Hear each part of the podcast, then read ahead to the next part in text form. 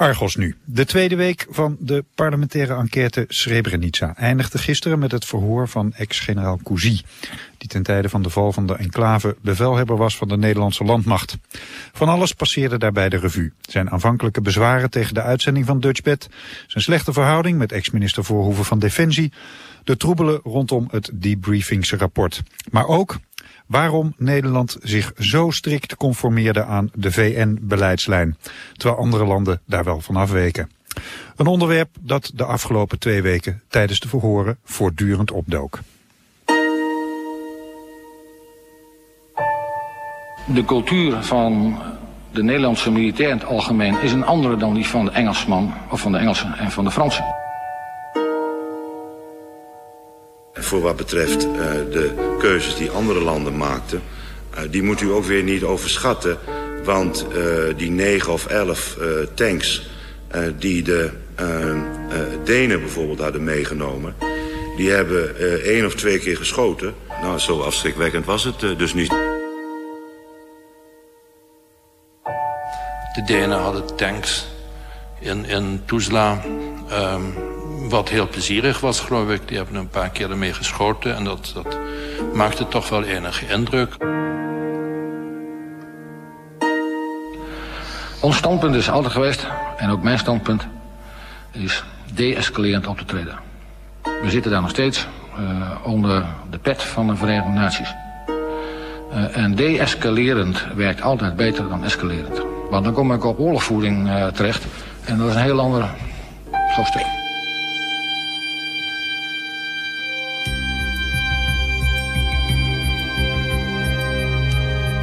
Als laatste hoorde u voormalig Dutchbed-commandant Tom Karremans.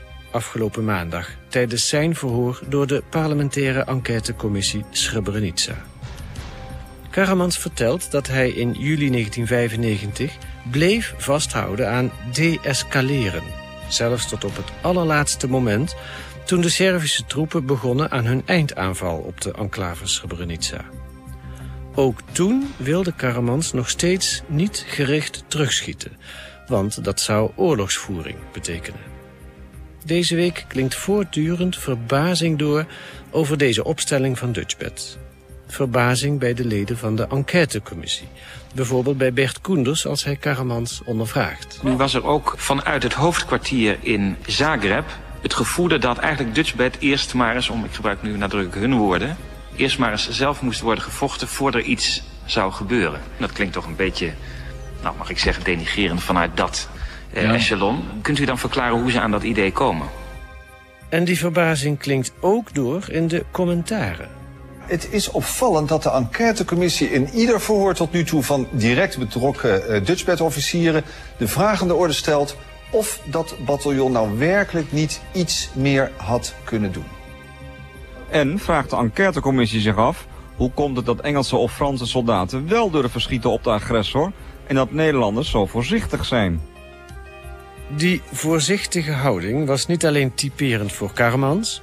maar voor het hele Nederlandse militaire optreden in Srebrenica. Dat bracht de voormalige bevelhebber van de Nederlandse landmacht Ad van Baal... afgelopen maandag voor de enquêtecommissie tot een, voor een generaal, opmerkelijke verzuchting. Nederland is een pacifistisch land, in vele opzichten. En weet ook niet goed om te gaan met geweld. In Argos vandaag de vraag... waar komt deze voorzichtige Nederlandse opstelling vandaan? En had het ook anders gekund?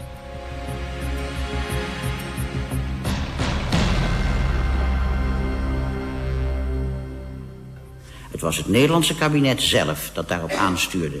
De ministers Lubbers en Van den Broek... en vanaf begin 1993 dienstopvolger Kooijmans voorop. De aanvankelijke aarzelingen van minister Terbeek van Defensie... werden mede weggenomen door de dadendrang van een deel van de koninklijke landmacht... die in een tijd van bezuinigingen wilde demonstreren... waartoe het paradepaardje van de landmacht, de luchtmobiele brigade, in staat was. We gaan terug naar onze uitzending van 12 april van dit jaar. Twee dagen eerder had het NIOD, het Nederlands Instituut voor Oorlogsdocumentatie, zijn lang verwachte rapport over de val van de enclave gepresenteerd. Bij die presentatie noemde NIOD-directeur Blom de uitzending van Dutchbed een ondoordachte vredesmissie. En hij legde dus een zware verantwoordelijkheid voor het debakel van Srebrenica bij de bewindslieden van het kabinet Lubbers III en bij de toenmalige top van de Nederlandse landmacht. Want die besliste in 1993 over de uitzending van de Nederlandse soldaten.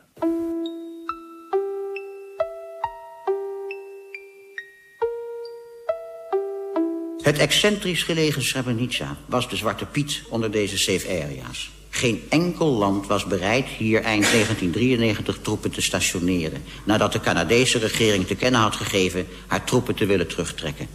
Het Nederlandse kabinet, dat internationaal voorop had gelopen met de roep om daadkrachtiger interventie... meende niet anders te kunnen doen dan deze vacature in de VN-plannen te vullen. NIOD-directeur Blom. Het toenmalige Nederlandse kabinet Lubbers III besloot dus eind 1993 Dutchbed naar de moslim-enclave Srebrenica te sturen. Dutchbed, dat vooral bestond uit leden van de gloednieuwe luchtmobiele brigade. De manier waarop Dutchbed werd uitgezonden ondervond toen veel kritiek, ook vanuit de landmacht zelf. Bijvoorbeeld van kolonel buitendienst Stuiver van de Nederlandse Officierenvereniging in het tv-programma Nova op 17 december 1993. Wij vinden dat de uitrusting die zij meekrijgen niet voldoende is om de maximale veiligheid van het personeel uh, te waarborgen. Volgens de Nederlandse officierenvereniging was de luchtmobiele brigade onvoldoende voorbereid en uitgerust om de enclave in Bosnië te beschermen. Ze vond de uitzending van Dutchbed dan ook onverantwoord. Kolonel Stuiver kreeg in die tv-uitzending bijval van kolonel buitendienst Geerlings, die zijn sporen verdiend had bij een eerdere Nederlandse vredesmissie, namelijk Unifil in Libanon. Geerlings wees op de lichte bewapening waarmee Dutchbed werd uitgezonden. Dat ging zelfs zover dat zwaardere wapens werden vervangen door lichtere, bijvoorbeeld bij de panzervoertuigen die Dutchbed meekreeg. Tot mijn grote verrassing, ik mag ook wel zeggen een beetje tot mijn ergernis, en tot mijn onbegrip heeft men de mogelijkheden die het voertuig had... dat wil zeggen een uitstekende nachtkijker, uitstekende dagkijker... een hartstikke goed kanon en de rondombescherming voor de schutter...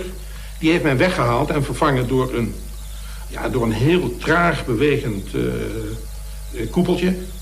met een, een heel ouderwetse mitrailleur Maar deze serieuze kritiek mocht niet baten, zoals ook NIOD-directeur Blom constateerde. Voor kritische geluiden, die er ook waren bij de landmacht...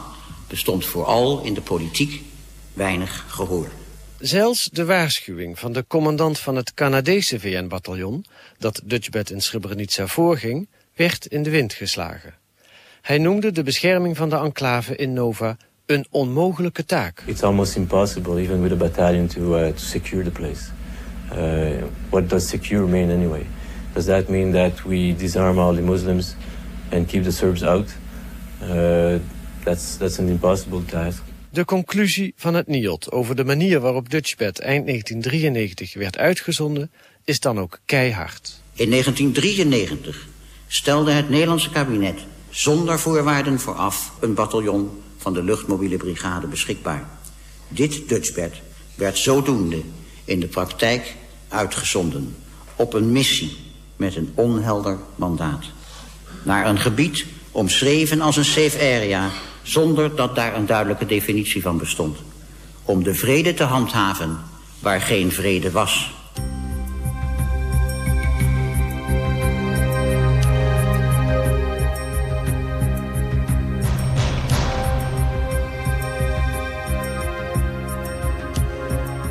We thought that if we should make a contribution, it might be a more robust one uh, which actually could help um, support the Swedes if they got into difficulties. So um, uh, we pointed that we would um, send a tank uh, squadron. This means 10 tanks.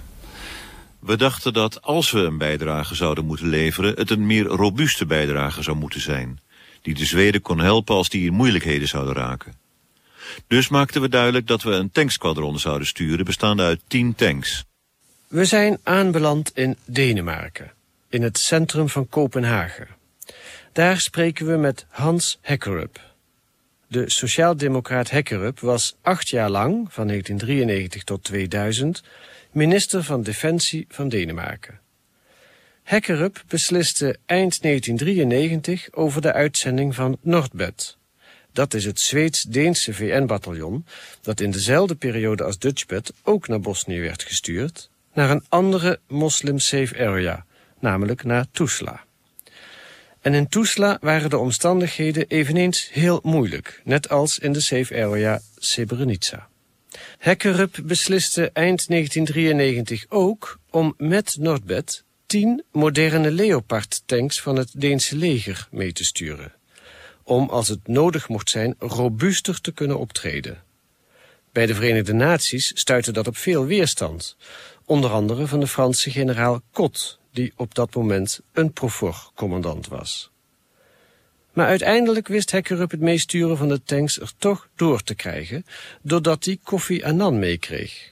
Annan was toen Undersecretary-General van de Verenigde Naties en hoofd van het Department of Peacekeeping Operations op het VN-hoofdkwartier in New York. The UNPROFOR commander was not very happy about this decision, uh, General Cott, but in the end he accepted it.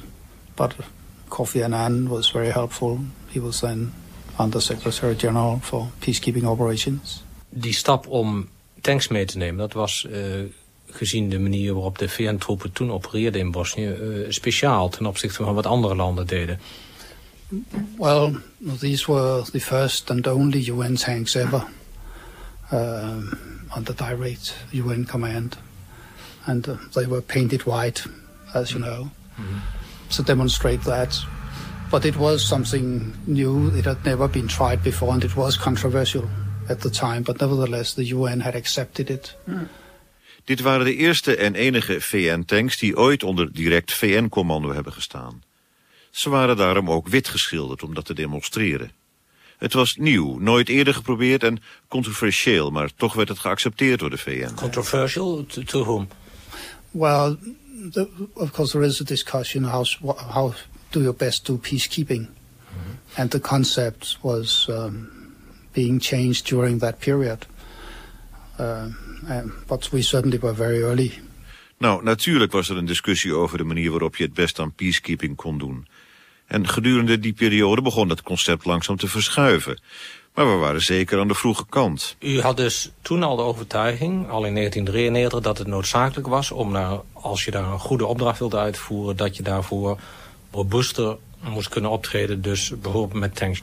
Yes, our philosophy was that if there was a situation where you actually would have to defend yourself, it was good to have the tanks. Mm. But also the passive defense, the fact that they were better armored, made people much more safe when they were patrolling in the Tuzla area. Ja, onze filosofie was, als er een situatie ontstaat waarbij je jezelf zou moeten verdedigen, dan is het goed om tanks te hebben. En het feit dat ze beter bewapend waren maakte ook dat onze mensen zich veiliger voelden als ze patrouilleerden in het gebied rond Tuzla. En denkt u ook dat het een duidelijk signaal was naar de oorlogsvoerende partijen in Bosnië? Yes, I think uh, there was more respect for the UN troops after that. Up to that point, I mean, their respect for UN generally was very low. Mm. Uh, all the time they had seen us uh, back off. Um, and so this was a lesson in a sense. Ja, ik denk dat er daarna meer respect was voor de VN-troepen. Tot op dat moment was er maar weinig respect voor de VN in het algemeen. Ze hadden ons voorheen steeds zien terugdeinzen, dus dit was in zekere zin een goede les. De Deense oud-minister van Defensie Hekkerup doelt hier op het feit dat Nordbed in Bosnië ook daadwerkelijk heeft opgetreden met de tanks. Op 29 april 1994 raakten de Scandinaviërs in de buurt van Tuzla in een hevig gevecht met de Bosnisch-Servische troepen nadat een observatiepost van Noordbed was aangevallen. De Deense kolonel Lars Muller was in 1994 commandant van het Zweeds-Deense VN-bataljon. Muller vertelt hoe hij toen met zijn tanks opereerde. What happened was one of our observation posts was shelled heavily that night. And uh, we executed a kind of relief plan with our tanks. Muller liet zijn tanks erop uittrekken om de observatiepost te ontzetten. Onmiddellijk namen de Serviërs ook de tanks met zwaar geschut onder vuur. Aanvankelijk schoten de Deense tanks niet terug, maar toen de Servische beschietingen bleven doorgaan en steeds heviger werden, gaf Muller het bevel om volop terug te vuren. Vervolgens schakelden zijn tanks de Servische bunkers uit van waaruit werd geschoten. Het hele gevecht duurde enkele uren. Aan de kant van Noordbed vielen geen doden. De Serviërs meldden de volgende dag zeven doden. Maar later begreep Muller dat aan de Servische kant in werkelijkheid 150 doden waren gevallen, omdat de tanks ook een munitieopslag hadden geraakt. As it turned out, we killed a lot of Bosnian Serbs. Unofficially, uh, we heard that later when we came down there in, in, in the frame of, of IFOR. Uh, I think we were maybe killing more than 150.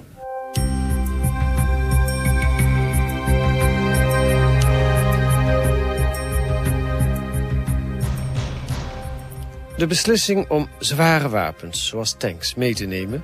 was ook een signaal dat de situatie in Bosnië als zeer ernstig werd opgevat. En ook dat je daar serieuze risico's liep, vertelt oud-minister Hekkerup. We took a risk, you might also say, in bringing them in. Because for the Serbs it was seen, was seen as a red flag. But of course it was then very important to have support from a broad spectrum in parliament and fortunately we got that. We namen een risico omdat het binnenbrengen van tanks op de Serven als een rode vlag zou kunnen werken. Maar gelukkig kregen we brede steun in het parlement. Ja, het, het, was eigenlijk ook een beslissing, als ik me zo voorstel, als er in het parlement over gesproken wordt, dat het parlement dan ook denkt, dit is serieus, dit is oorlog en daar kan gevochten worden, daar kunnen eventueel ook slachtoffers vallen. Toch had u de steun van de meerderheid van het parlement op dat moment al, daarvoor. They supported your decision. The big majority. It was made very clear that there is a risk. But of course we argued that you are better protected inside a tank than inside a P, uh, an APC. Oh ja, het was zeer duidelijk dat er een risico was, maar we redeneerden dat je beter beschermd was in een tank dan in een panzervoertuig.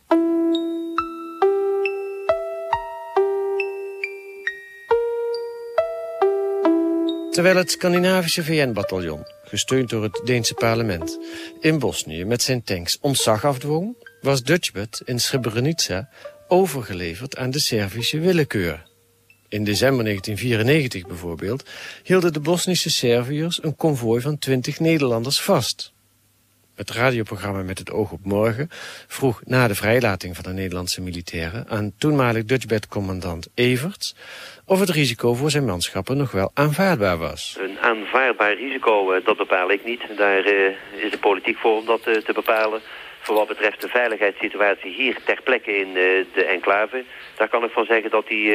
nou, er is geen sprake van dat wij hier grote veiligheidsrisico's lopen. Ja, het is natuurlijk geen kleuterschool hier, dat zal duidelijk zijn. Het is ook een oorlogsgebied, dat weet ook iedereen. Maar we doen er alles aan om risico's zoveel mogelijk te vermijden. De mensen zijn goed opgeleid, we hebben goede spullen. Dus wat dat betreft is er wat mij betreft op dit moment nog niks aan de hand. Mijn mensen zijn goed opgeleid en hebben goede spullen. Al dus Dutchbed-commandant Everts. Maar niet iedereen in Nederland dacht daar zo over. De discussie over de bewapening van Dutchbed laaide weer op. Vooral toen in het tv-programma Brandpunt een vertrouwelijke nota uitlekte... waaruit bleek dat de leiding van de luchtmobiele brigade... veel zwaardere bewapening aan Dutchbed had willen meegeven. Brandpunt interviewde op 11 december 1994 de opsteller van de nota...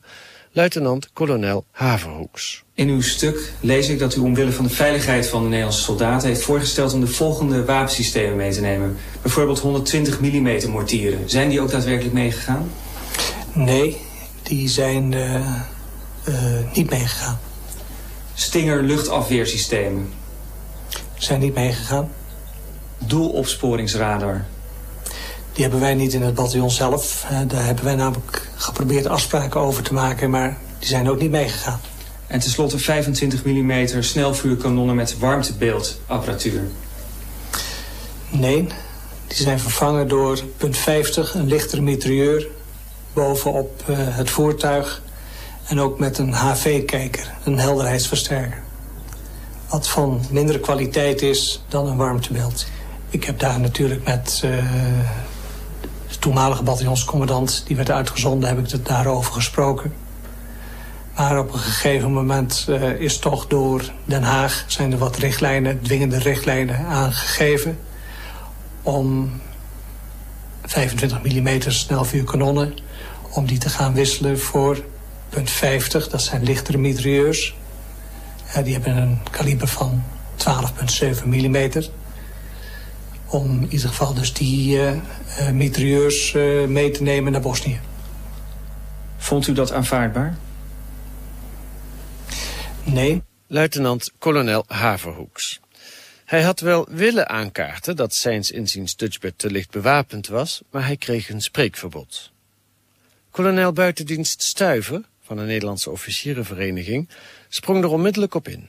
Een jaar eerder, toen de beslissing over Dutchbed nog genomen moest worden, had hij immers ook al gewaarschuwd voor een onvoldoende uitrusting van Dutchbed.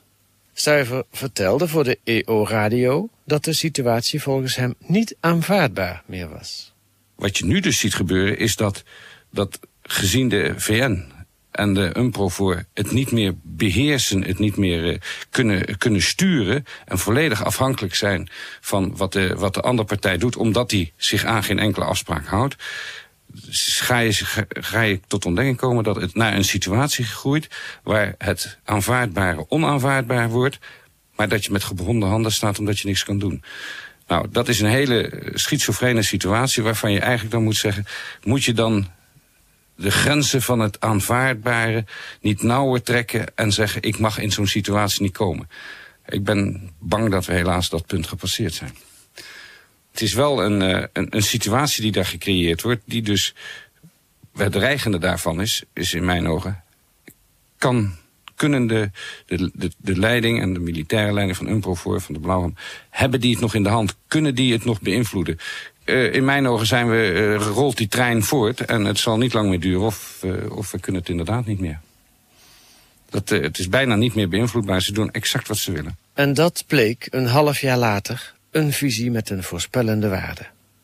Maar toen, in december 1994, wilde toenmalig minister van Defensie Voorhoeven er niets van weten. Hij reageerde in hetzelfde radioprogramma. Die bewapening is niet onvoldoende. Um, de bewapening is uh, conform de eisen die het ministerie van Defensie heeft uh, opgesteld toen uh, de uitzending geschiedde. En conform de eisen en verlangens van de Verenigde Naties. Men moet in de gaten houden dat het bij de rol van de Nederlandse militairen in Bosnië niet gaat om het zijn van oorlogspartij, maar om het beveiligen van humanitaire hulp. Uh, dat uh, stelt andere eisen aan uh, het materieel en de bewapening. Het is ook niet de bedoeling dat de luchtmobiele brigade of andere militairen in Bosnië zich als oorlogvoerende partij gaan opstellen. De bewapening van Dutchbed was voldoende. Al dus minister Voorhoeven van Defensie in december 1994. Want de Nederlandse militairen moesten zich niet, zo vond hij, als oorlogsvoerende partij gaan opstellen. Deze opvatting van Voorhoeven staat haaks op de opstelling van de Scandinaviërs in Bosnië, zo vertelt de Deense kolonel Lars Muller, die in 1994 commandant van Noordbed was. In, in those uh, local environments down there, you have to respond to any threat. You have to be, uh, you would call it a bit macho, uh, because if you do not act macho down there, they will walk over you immediately. You should have the, the kind of attitude, and, and, and us coming from Denmark or Sweden or Norway or, uh, for that matter, Holland, uh, will have to learn that because we are not acting like that in, in our normal Western kind of culture. When we trained later for this mission, we were trying to say, well, they will know who Vikings are down there. So we told them, we are from the old Viking warrior tribe, so don't piss at us because we will shoot back at you. And they really got the message. In de regio daar, op de Balkan, moet je onmiddellijk antwoorden als je wordt geïntimideerd. Wij moeten leren om ons daar anders te gedragen dan in onze westerse cultuur. Een beetje macho. Anders lopen ze over je heen. We hebben dat ook tegen de strijdende partijen daar gezegd. Pas op, wij zijn vikingen, een oud en strijdlustig volk. Probeer ons niet uit te dagen, want wij schieten terug. We have here a peacekeeping force going down to an area where there are no peace to keep because everybody is having a, war there. So you're coming down there. with your Cyprus mentality. Now we are going to have a nice vacation here. And people are shooting the hell out of each other, and including you. Wat we hier hebben is een leger dat de vrede komt handhaven terwijl er geen vrede is. Want er is een oorlog aan de gang. Dan kom je daar met een idee van we gaan hier eens lekker vakantie vieren, maar ze schieten elkaar daar overhoop. En ze schieten ook nog eens op jou.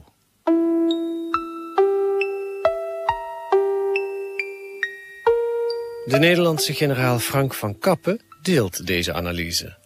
Van Kappen trad op 1 juli 1995 op het VN-hoofdkwartier in New York aan als hoogste militaire adviseur van de secretaris-generaal van de Verenigde Naties en kreeg in die functie onmiddellijk de val van de VN-enclave Srebrenica over zich heen.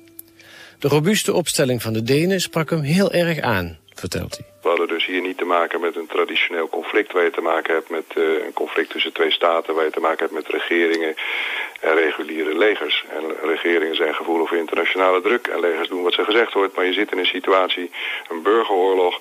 waar je te maken hebt met allerlei verschillende partijen... die vaak niet gevoelig zijn voor internationale druk of minder. En die gebruik maken niet van reguliere legers... maar van allerlei milities en krijgsbendes ja, dan is het risico is hoog. En dan kan je maar beter zorgen dat je jezelf, maar ook je mandaat uh, kan verdedigen als dat noodzakelijk is. In ieder geval mijn, mijn mening is dat je moet zorgen dat je voldoende... Ja, dat je voldoende bewapend bent om jezelf te kunnen verdedigen, maar ook om je mandaat te kunnen verdedigen. Ja, maar, het merendeel van de VN-troep in Bosnië was juist uh, licht bewapend, hè? Ja, dat klopt. Men, uh, men, Bosnië was natuurlijk een, een tweede generatie conflict. Maar men heeft het behandeld alsof het een, een, een typische klassieke peacekeeping situatie was. Dus men is daar naartoe gegaan met eenheden die uitgerust, bewapend en ontplooid waren voor traditionele peacekeeping taken. En men kwam terecht in een, uh, ja, in een, uh, in, in, een regelrechte oorlog. Ja. ja en dan, dan, dan, dan klopt het verhaal natuurlijk niet meer. Ja, maar nou, nou, nou hadden die uh, soldaten van Noordbed, uh, die Scandinaviërs... die hadden dus uh, zwaardere wapens bij zich, tanks. Ja, Hoe kon ja. dat dan? Want dat, dat brak dus met die traditie. Hoe is dat gegaan? Ja, nou, dat heeft te maken met het feit dat de VN heeft natuurlijk geen troepen. De, de VN leest troepen van lidstaten. En de voorwaarden waaronder die troepen geleased worden... is een onderhandelingsproces tussen de VN en die lidstaten. En de, ja, de, de Zweden en de Denen hebben toen gezegd van ja, het is een, dat is een spannend verhaal dat we licht bewapend erin moeten. Maar ja, dat willen wij niet. Wij willen in ieder geval zorgen dat we die tanks bij ons hebben. En dat als er wat gebeurt, dat we onszelf behoorlijk kunnen verdedigen. Uiteindelijk heeft de VN dat geslikt. En heeft dus uh, toegestaan om die tanks mee te nemen. Weliswaar onder protest, zoals dat dan heette. En uh, onder de conditie dat de VN niet zou betalen voor die tanks. maar de Noren en de Denen hebben zich daar niets van aangetrokken. Die hebben ze gewoon meegenomen. Dus, dus eigenlijk is dat uh, een kwestie van onderhandelen en gewoon je poot stijf houden? Ja, ze hebben gewoon hun poot stijf gehouden. En de onderhandelingspositie van, een, van lidstaten is natuurlijk vrij sterk. Omdat, ja, de, zoals ik al zei, de VN heeft geen troepen. Je leest die troepen van lidstaten. En lidstaten hebben daar natuurlijk best een behoorlijke, behoorlijke stem in. Dus als je je poot stijf houdt, dan kun je wel het een en ander bereiken. Uh, hoe komt het nou dat, dat die Scandinaviërs, uh, die Denen, die Zweden, die Denen dat wel hebben bereikt? Terwijl die discussie heeft natuurlijk ook bij de uitzending van troepen uit andere landen gespeeld. Ja, je kan alleen maar constateren dat uh, in dit geval de Zweden en de Denen vooruitziende blik hebben gehad. Ja, ja. Maar bijvoorbeeld de Nederlanders veel minder dan. Ja, wij hebben ons gehouden aan de VN-instructies. Ja. Die in eerste instantie zijn gegeven. En die VN-instructies waren eigenlijk naar mijn idee gericht op een situatie zoals die in de Koude Oorlog bestond, hmm. met de klassieke conflicten. En dit was dus duidelijk een conflict wat, uh, ja, wat, wat, wat een heel ander soort conflict. Ja, maar die vooruitziende blik die dus de politici in Denemarken en Zweden hadden, die hadden dus politici in andere landen duidelijk niet. Nee, die hebben daar een andere inschatting van gemaakt. Ja. Iedere lidstaat maakt zijn eigen inschatting. En je kan ja. alleen maar constateren dat de Zweden en de Denen, om wat voor moverende redenen ze dan ook gehad hebben, het bij het juiste eind hebben gehad.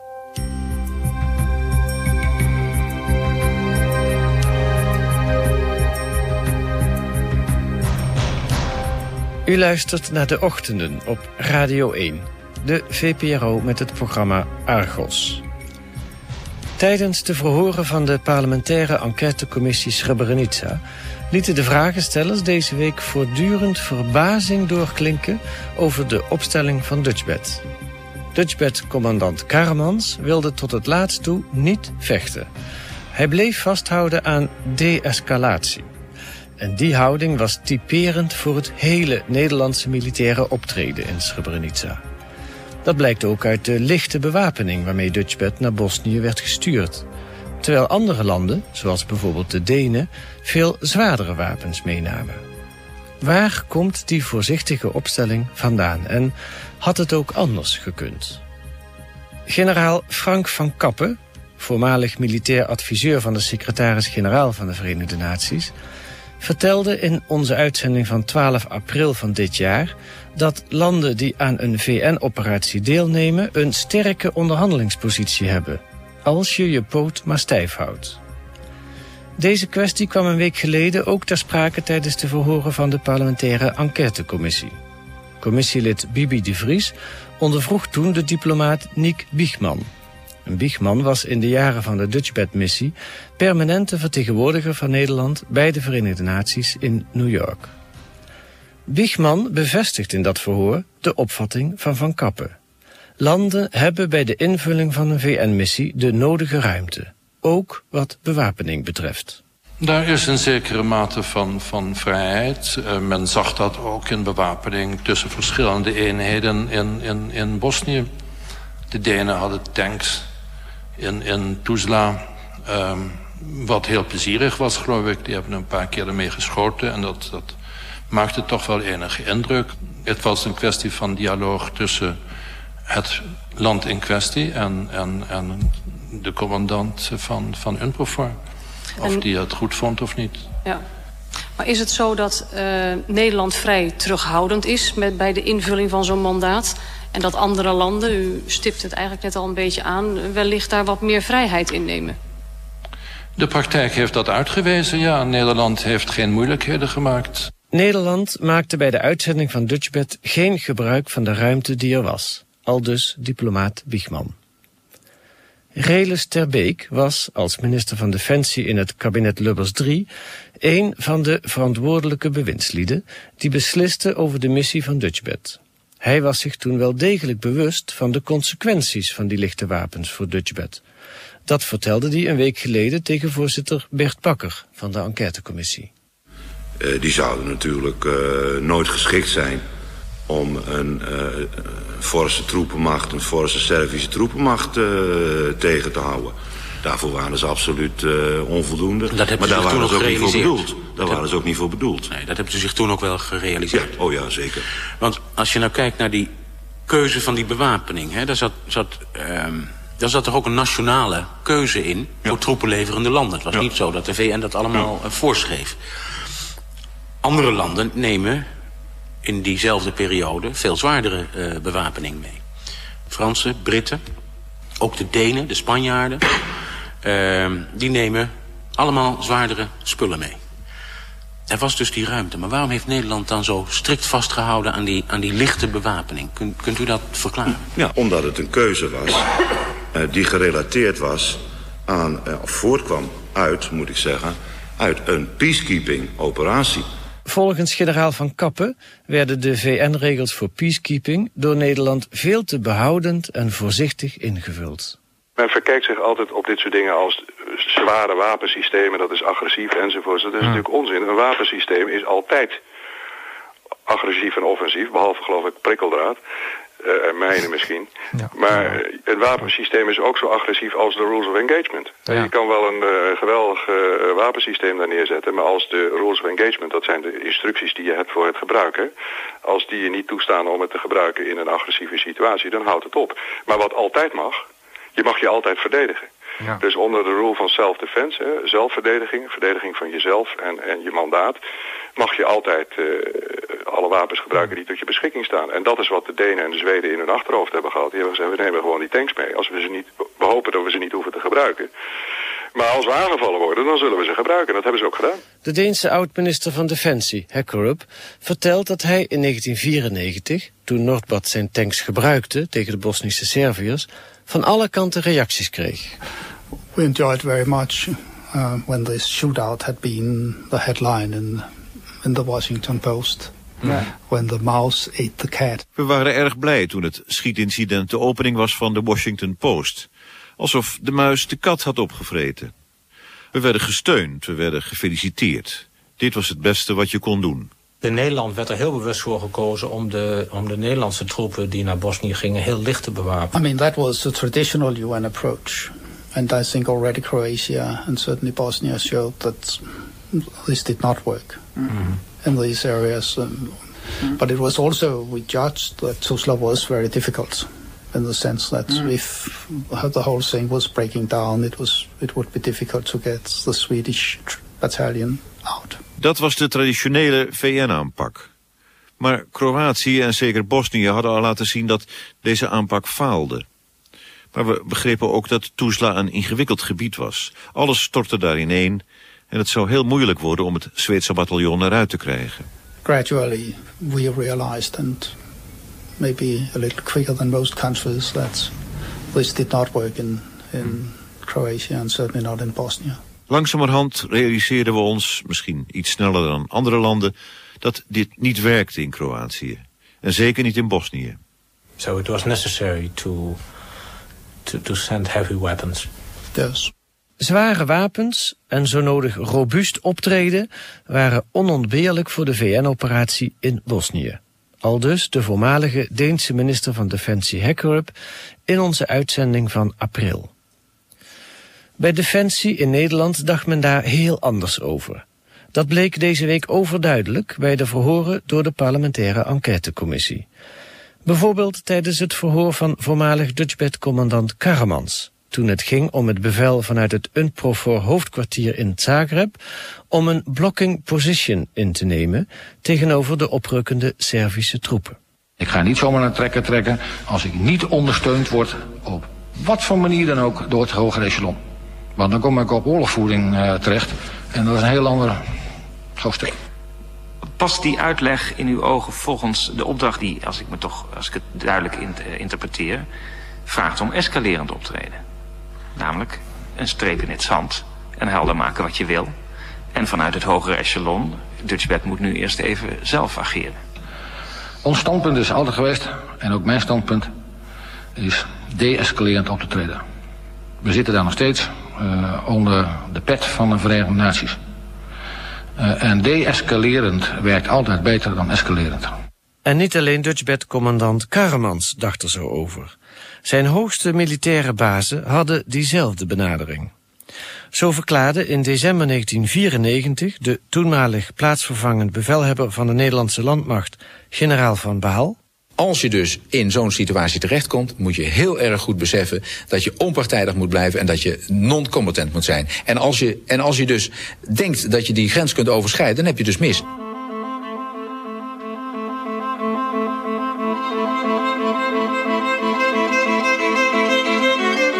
Een centrale vraag is waarom de VN-troepen niet met krachtige middelen hebben geprobeerd de VRS te stoppen. Het antwoord kan in een aantal punten worden samengevat. Actieve verdediging van de enclave was niet in overeenstemming met het mandaat en de door de VN aangehouden beleidslijn. De instructie was daarom ook juist niet met militaire middelen te reageren. NIOD-directeur Blom. De VRS is het Bosnisch-Servische leger. Krachtige militaire middelen zijn volgens Blom dus niet in overeenstemming met het mandaat en de door de VN aangehouden lijn. Maar is dat zo? Want juist het voorbeeld van Noordbed geeft aan dat binnen dat VN-mandaat ook wel met krachtige middelen opgetreden kon worden. Zelfs in een situatie die deels vergelijkbaar is met wat Dutchbed in Srebrenica overkwam. Het incident dat op 29 april 1994 uitdraaide op het tankgevecht van de Scandinaviërs met de Serviërs, begon namelijk met een Servische aanval op een van de observatieposten van Noordbed. Net zoals in de zomer van 1995 de aanval op Srebrenica begon. En het krachtige Deense optreden werd binnen de VN-organisatie enthousiast onthaald. Niet alleen te velden in Bosnië, ook op het VN-hoofdkwartier in New York. Zo vertelde de Duitse generaal buitendienst Manfred Eisele. Eisele was daar in 1994-95 op het Department of Peacekeeping Operations de rechterhand van Kofi Annan. Dat enthousiasme kwam onder andere doordat het optreden van de Denen zeer effectief bleek te zijn. Zo vertelt Eisele. Man konnte äh, eindeutig äh, feststellen, dass alle humanitären Hilfskonvois, die äh, von äh, Norbert, also von den Dänen geschützt wurden, ihre Ziele erreicht haben. We konden zien dat alle konvooien met humanitaire hulpgoederen die door de Denen werden begeleid, hun bestemmingen bereikten. De Denen lieten bij zo'n konvooi voorop een tank rijden en als laatste voertuig ook een tank. Deze konvooien kwamen op hun bestemming aan en realiseerden dus de doelstelling van de VN-missie. Dat kon je waarachtig niet zeggen van de andere hulpkonvooien. Die werden meestal onderweg tegengehouden. En dan moest een belangrijk deel van de hulpgoederen worden afgestaan aan de Bosnische Serviërs. und äh, mussten äh, erhebliche Teile ihrer äh, jeweiligen Hilfslieferungen an die bosnischen Serben als Tribute abgeben. Dat overkwam het Nederlandse Dutchbed meerdere malen. Maar toch deed ex-minister Terbeek van Defensie een week geleden tegenover de enquêtecommissie nog steeds heel badinerend over het effect van de tanks van Noordbed. Die negen of elf uh, tanks uh, die de uh, Denen bijvoorbeeld hadden meegenomen... die hebben één of twee keer geschoten en toen zijn ze er weer mee opgehouden.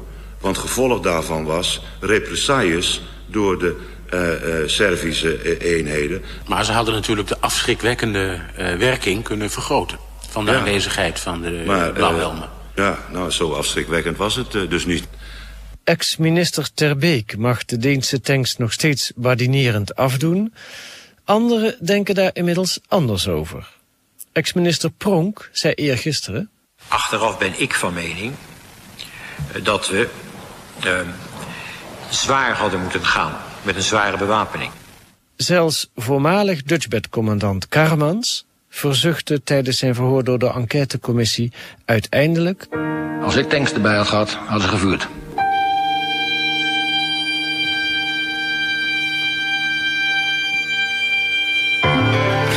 Tot zover Argos dat deze week gemaakt werd door Kees van der Bos en Gerard Legebeke.